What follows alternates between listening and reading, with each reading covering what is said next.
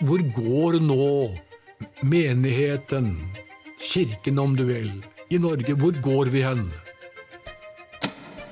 Rettferdighetens sol, står det, er på vei opp for dem som frykter Herren. Og de som da hører dette ordet, går ut og hopper som gjøkalver. Nå har jeg lyst til å si, som en utfordring til den generasjonen som tar over Nå er det tid til å gi vår kraft og de gaver og evner vi har fått, til Guds rike.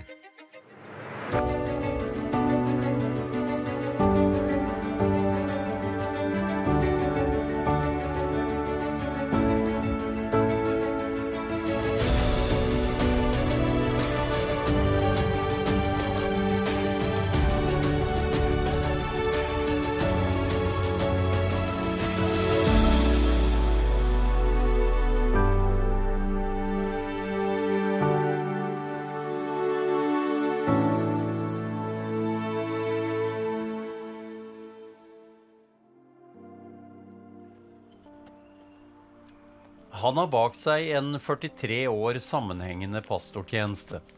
85 år gamle Yngvar Pettersen tok ingen pauser før han ble pensjonist. Vi møter Yngvar i Salem, Mjøndalen, et bygg fra 1922. Han var pastor her i åtte år og minnes mange sterke møter innenfor disse veggene.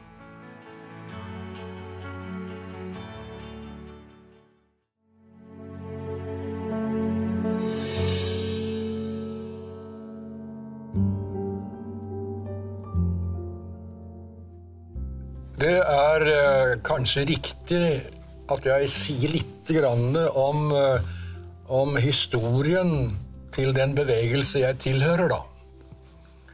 På folkemunne heter De frie venner. Eh, Men det fulle og hele navn er De frie evangeliske forsamlinger i Norge. Og det er en bevegelse som har sin utgangspunkt, en start, i eh, 1900 for, øh, øh, øh, i, I begynnelsen av 1900-århundre. Eh, Det var til stede eh, flere steder i landet frie vennegrupper som hadde sine samlinger. Men selve starten til å samle den frie bevegelse, da Forresten, så for å en liten parentes, så, ønsker, så elsker jeg ordet bevegelse. Fordi at jeg har opplevd, og jeg ber om at de ikke må stoppe, at De frie venner er en, noe som er i bevegelse. Da tenker jeg på vekkelsens bevegelse. Men det skal jeg si etterpå.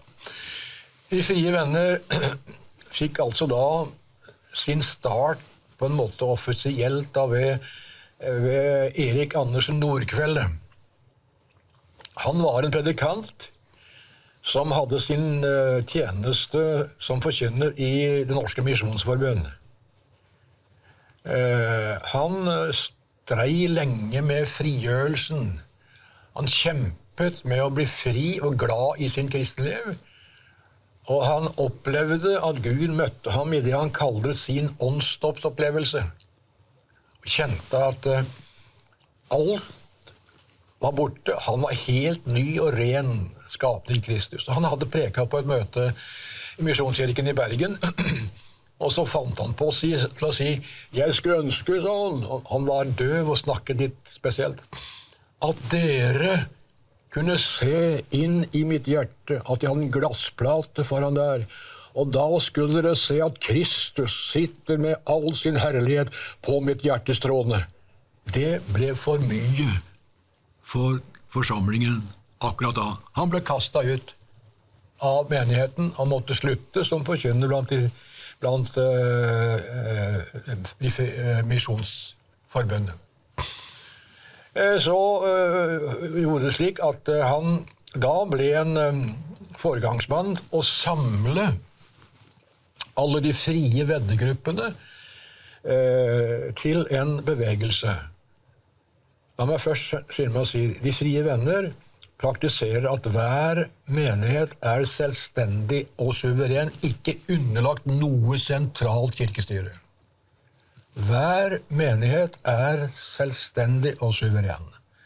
Men det som da i utgangspunktet bandt disse frie vennegruppene sammen, det var misjonen. Slik at disse forskjellige vennegruppene som opplevde fornyelse ved forkynnelsen eh, til Erik Andersen Nordkveld og de andre som etter hvert kom inn i tjenesten, jeg vil si det, og det ble sagt at når da den frie bevegelse hadde sin begynnelse da ved Erik Andersen Nordkvelde og de andre, eh, så feide den frie bevegelse med en vårvind over hele Norge. Og det ble en forløsning og en begeistring i kristenfolket i Norge ved den forkynnelse som Gud hadde gitt Erik Andersen Nordkvelde, og som han med frimodighet forkjente. Eh, så ble det da bundet sammen i forbindelse med ansvar for misjon. Slik at hver menighet som opplever at noen i menigheten får misjonskall, så er jo ikke alle menighetene like store at de kan bære alene økonomiske ansvaret for misjonæren. Men da er det flere menigheter som går sammen, og til sammen har ansvaret for misjonærens underhold. Og slik har det fungert mange steder. Og det som har vært nødvendig for å ivareta misjon, misjonærens juridiske rettigheter og alt det som er knyttet til det, så ble det altså nedfelt 1947 et såkalt misjonsutvalg, som da skulle være samlende og, og ledende og rådgivende for alle våre misjonærer. Tok ansvar for den siden ved misjonærenes tjeneste. Det kunne sies mye om. Eh, når det kalles de frie venner, da, i frie evangeliske forsamlinger, så er det slik For det første har det sin grunn først og fremst i vårt åndelige syn.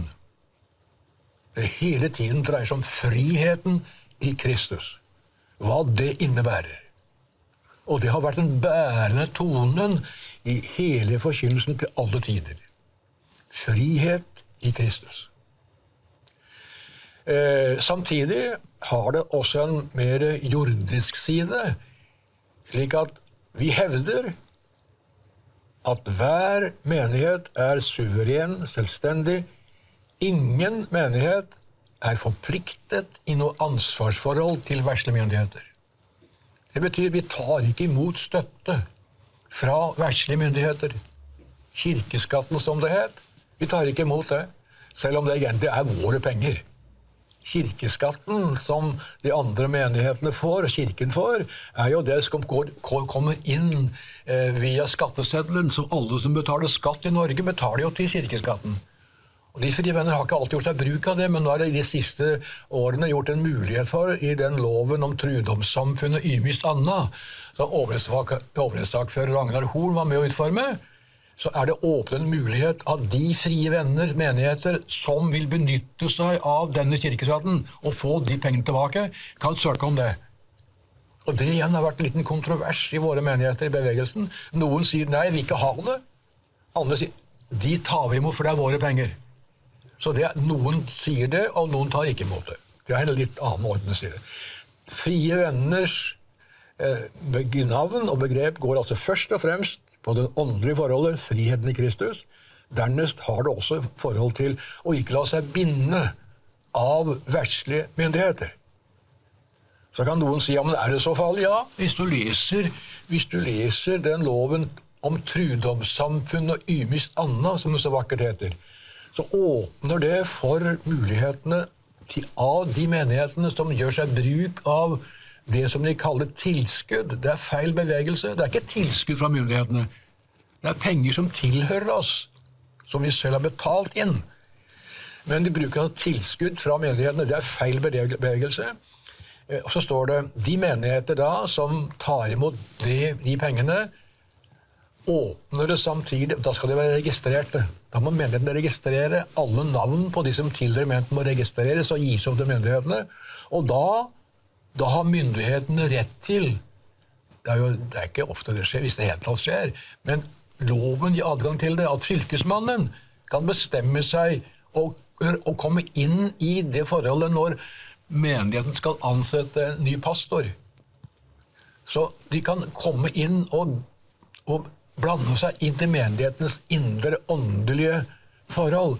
Og det vil ikke nå sier jeg, vi Frie Venner ha noe av. Det er det ene. Det andre er at øh, de fleste av våre menigheter har sitt eget menighetshus, kirkehus om du vil kalle det det. Eh, så det er, det er bygd nye, nye menighetshus mange steder i landet. Eh, og det, det praktiseres. Når det gjelder det som Vi har ikke som Frie Venner en nedskrevet lære. Vi hevder med frimodighet vår lære er Bibelen. Men samtidig har vi en, en, en praksis da, i våre menigheter. Vi forkynner frelse i Jesu navn, at folk må bli frelst og født på ny for å tilhøre Guds menighet på jord. Ingen har hjemstavnsrett og adgang og hjemstavnsrett i Guds menighet uten å være født på ny, frelst av nåde. Det er viktig for å, Det er ikke noen tilhørighet i noe kirkesamfunn. Og så er det viktig å si at eh, vi også da selvfølgelig tror og mener at Gud har gitt menigheten to, kall det sakramenter, da. Jeg er ikke så begeistra for ordet sakramenter. Det er ikke noe frelsende kraft i noen sakramenter. Og da tenker jeg på nadvær, altså brødsbytelsen. Den praktiseres i våre menigheter. Det andre er dåp. Dåp til Kristus. Og dåpen er ikke blant de frie venner som det er for pinsevennene. Pinsevennene har praktisert, og jeg tror de fortsatt gjør det, kravet om å være døpt for å tilhøre menigheten. Slik at hvis du strekker det, så, så er, er, slik jeg ser det, da, at dåpen er inngangsporten til menigheten. Du må være døpt for å tilhøre menigheten. Jeg ser at da er man litt på siden der, men det kan man jo diskutere. Men, og når vi da, når vi da døper de som har kommet til tro, og det forkynner vi klart. Er du kommet til troen, så skal du la deg døpe. Og det, det, For å si det veldig enkelt da. Vi tror ikke, og vi hevder med frimodighet, det er ikke frelse i dåpen. Det er heller ikke synsforlatelse i nadværen. Men begge deler er troens kontaktpunkter. Men når jeg sier det, så er dåpen Det er ikke frelse i dåpen, men det er dåp i frelsen slik at dåpen hører med i det vi kaller for frelsens orden. Den som blir frelst, skal la seg døpe. Nå kunne vi si veldig mye om hva dåpen er. Det taler Paulus kapittel 6 i Romerne spesielt. Men, men, det betyr altså at når vi døper de som lar seg døpe ved troen på Jesus, så bruker vi denne formuleringen vi spør først og fremst det samme som Philip gjorde med hoffmannen. Tror du at Jesus er Guds sønn? Og jeg har spurt veldig mange hundrevis av mennesker jeg har døpt. Tror du at Jesus er Guds sønn? Og svarer det ja med frimodighet. Da døper jeg deg i Faderens til Kristus, i Faderens, Sønnens og Den hellige ånds navn. Full neddyppelse. Det er det vi praktiserer i De frie venner. Når det gjelder forholdet Det må kanskje si litt om det, uten å si for mye om det. Forholdet mellom uh, frie venner, fri bevegelse, og pinsevennene. Så var altså de frie venner en bevegelse allerede til stede i Norge før pinsebevegelsen ble etablert. Og Historien det dreier seg om Barrat og Nordkveldet Barrat, metodistpastoren, opprettet en åndsoppdragelse. Amerika kom tilbake. Og så tenkte Barrat nå skal jeg bringe med meg denne velsignelsen inn i min tidligere kirke, Metodistkirken. Men de ville ikke ta imot det. Og Barrat vendte seg da til alliansemisjonen, men heller ikke det var helt populært. Og så fant han samarbeidet med Nordkveldet. Nordkveldet åpnet sine dører for Barrat. Og de to var sammen noen år i Torgaten. Og slik at eh, Barrat og Nordkveldet var sammen i en sterk og frimodig bevegelse. Men så oppstår det igjen at Barrat er en som organiserer eh, menigheten som et kirkesamfunn, Det ville ikke Nordkveldet. Nei. Og Barrat hadde da, i kraft av sin åndsopplevelse med tunger som tegn, så hadde han en lære at eh, ingen var åndsdøpt uten at de talte i tunger. Det protesterte Nordkveldet på. Han mente at uh, det går an å være døpt med Den hellige ånd uten å tale i tunger. For åndens funksjon og nådegavene er livfoldig, ikke bare konsentrert om tungetale. Dette kan diskuteres, og mange er uenige om det, men jeg sier det som det er. Så vil du snakke med meg, så kan du bare gjøre det. Men i alle fall så kom da det til bruddet at, uh, at Nordkveld og uh, Barrat ikke ville være sammen. Så gikk han ut. Og så i 1922, tror jeg, så dannet Barrat den første pinsemenigheten i Norge. Men da hadde Frie Venner vært i Norge mange år i forveien. Det er den historiske, korrekte virkelighet av historien mellom pinsevennene og Frie Venner. Eh, jeg tror ikke jeg skal si noe mer om det, men bare for å si at dette er en historisk riktig framstilling. Og så må vi slutte. Vi må slutte å slåss om det. Det er på tide at vi møter hverandre, respekterer hverandre for det vi er og står for. Vi er i alle fall sammen om det som er basis i evangeliet. Frihet i Kristus, frelse alene i Jesus, og, og dette med dåp å høre hjemme i en menighet hvor Kristus, Jesus, er hodet for menigheten. Og Derfor brukte eh, Dorkveldet eh, et emblem, et flagg, hvor altså Kristus, vårt hode.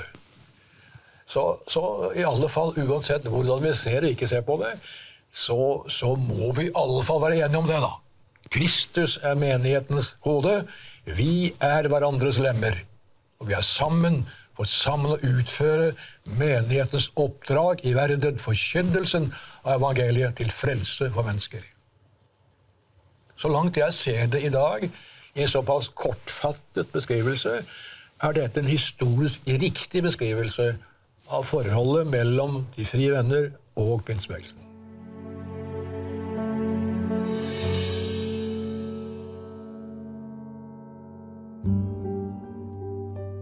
Når det gjelder eh, Jeg må si litt mer om det med vekkelse, da. Og jeg har alt sagt at eh, vekkelse har det alltid vært plass for og behov for blant de frie bevegelser. Det går ikke an, det går jo ikke an at en bevegelse, en menighet, har framgang og kan overleve uten at nye blir født inn og frelst. Det er nødvendig skal menigheten fortsette, både å vokse i antall og i kraft og styrke. Så må det nye mennesker inn, og det er vekkelsens oppgave å vekke mennesker og bringe evangeliet slik at de blir frelst. Og når det gjelder Selve vekkelsesluften har jeg sagt allerede, den har alltid vært til stede. Eh, men mye sterkere på en måte i en periode hvor Egil og Arne Mange av dere vet hvem Egil Arne var. Det var Guds tjenere, evangelister av Guds nåde.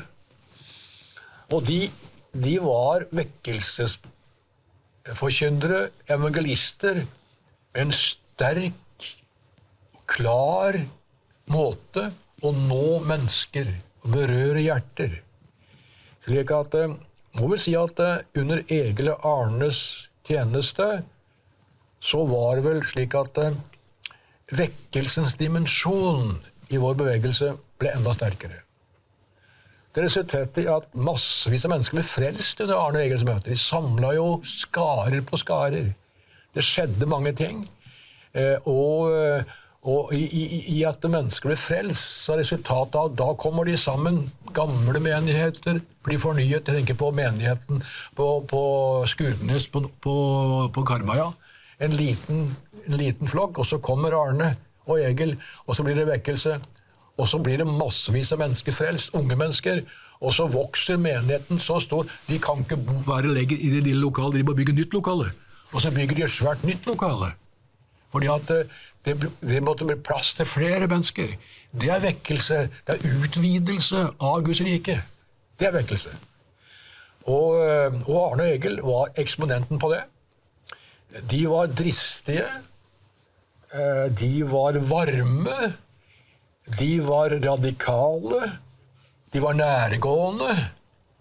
Det var ikke alle som eh, var helt trygge i møtene. Når vekkelsesluften brøyt løs i møtene, da var det mange som satt og brant på benkene. 'Nå kommer han til meg! Nå kommer han til meg!' Ja, de gjorde det. De gikk direkte på folk under åndens ledelse. Og mange mennesker trang det puffet gjennom Egil Arne. Og de blir frelst og tillagt menigheten, slik at eh, vekkelsesluften var sterk og dominerende i bevegelsens historie. Eh, samtidig så var det andre evangelister som også følte, fikk kallet til det, og som vokste opp. Og vi har flere vekkelsespar, brødre som reiser sammen to og to, kan nevne mange av dem, som igjen var målbare fortsettere av vekkelsesløften. De var, de var predikanter og forkynnere både i Norge og i Sverige og andre steder, og bar med seg vekkelsesluften som fikk start gjennom Egil og Arnes tjeneste. Det er vel riktig å si. Så, så det, det, den ære skal de ha. Men det, den, det vet Gud om, bør ikke jeg si noe om. Så vekkelsesluften, den har vært der til stede sterk en periode under Arne og Egils tid. Eh, nå er det bare det å si. Det er kanskje ikke så mye vekkelse i vår tid, og det er noe vi ber om, og noe vi lengter etter. Og vi må aldri miste fokus på. Menigheten trenger vekkelse fornyelse, så nye mennesker blir frelst, og menigheten fortsetter å vokse og utvide seg, og flere opplever et møte med Jesus. Så vekkelsesluften, den trenger vi i en sterkere grad enn kanskje den er i vår tid. Når det gjelder mentorer, så eh, må jeg jo si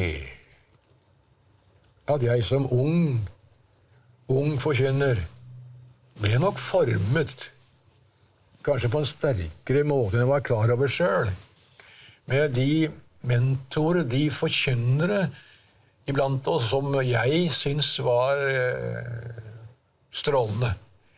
Det er vel riktig av meg å få lov til å nevne Alf Kasborg. Det var en gedigen forkjønner. Han var en kunstner på alle måter. Han var en profetrøst. Og hans forkynnelse om Kristi herlighet Jeg tenker på et landsmøte vi hadde hvor han malte Kristus i sin herlighet i det bildet vi møter i første kapittel i åpenbaringsboken. Der hvor Johannes møter Kristus i hans herlighet. Det møtet, vi som var der, glemmer aldri det. Eh, eh og Kaspar var en sånn som jeg på en måte ble formet av. Eh, jeg kan nevne mm, Jeg kan vente med det. Eh, jeg eh, var nok mer formet av Al Kasper enn jeg kanskje var klar over sjøl. Det var en tid da jeg var forstander i Arendal, så byttet Edvin Andreassen og jeg prekestol. Han var forstander i Halden, og jeg var i Arendal. Så byttet de prekestol. Og så dro jeg til Halden, og Gud ga mye nåde. Det var herlige møter. Og så, etter et sånt herlig møte, da, så sto jeg ved døra og hilste på folk. Så kommer en søster, en, en kone til en eldstebønne, og så sier hun 'Å, Pettersen, det var herlig! Du er Kasper nummer to, du', sa hun til meg. Da var det som jeg liksom våkna. Som om Gud sparka meg på skinnleggen. Og så sa jeg 'Ja, men det var ikke dårlig', sa jeg. 'Men det er for dårlig'. Og hun ble helt forferda. Er det for dårlig? For Kasper var jo det beste predikanten hun ønsker å høre på.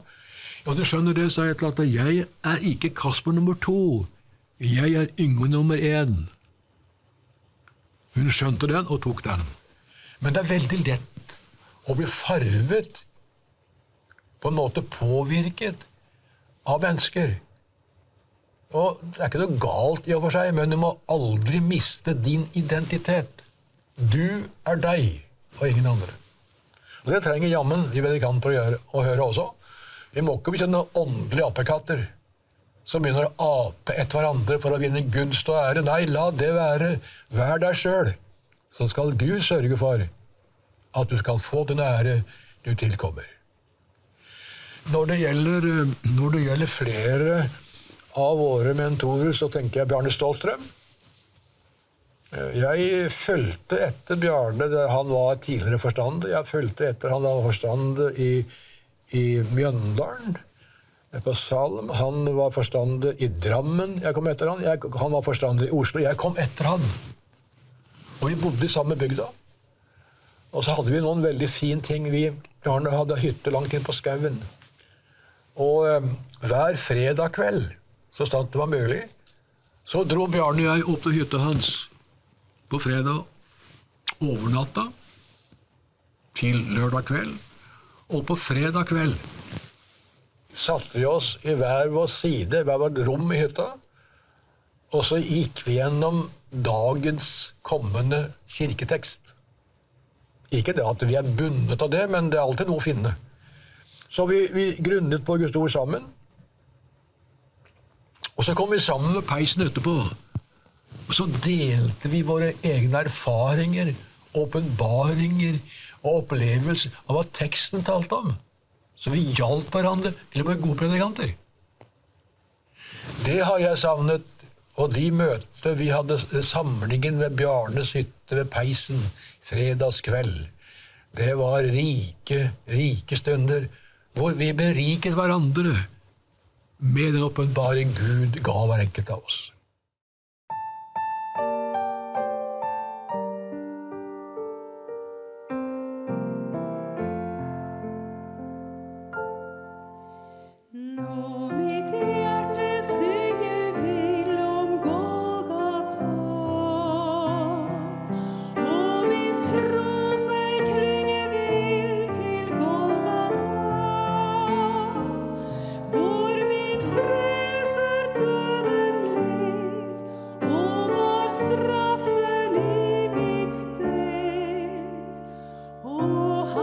whisper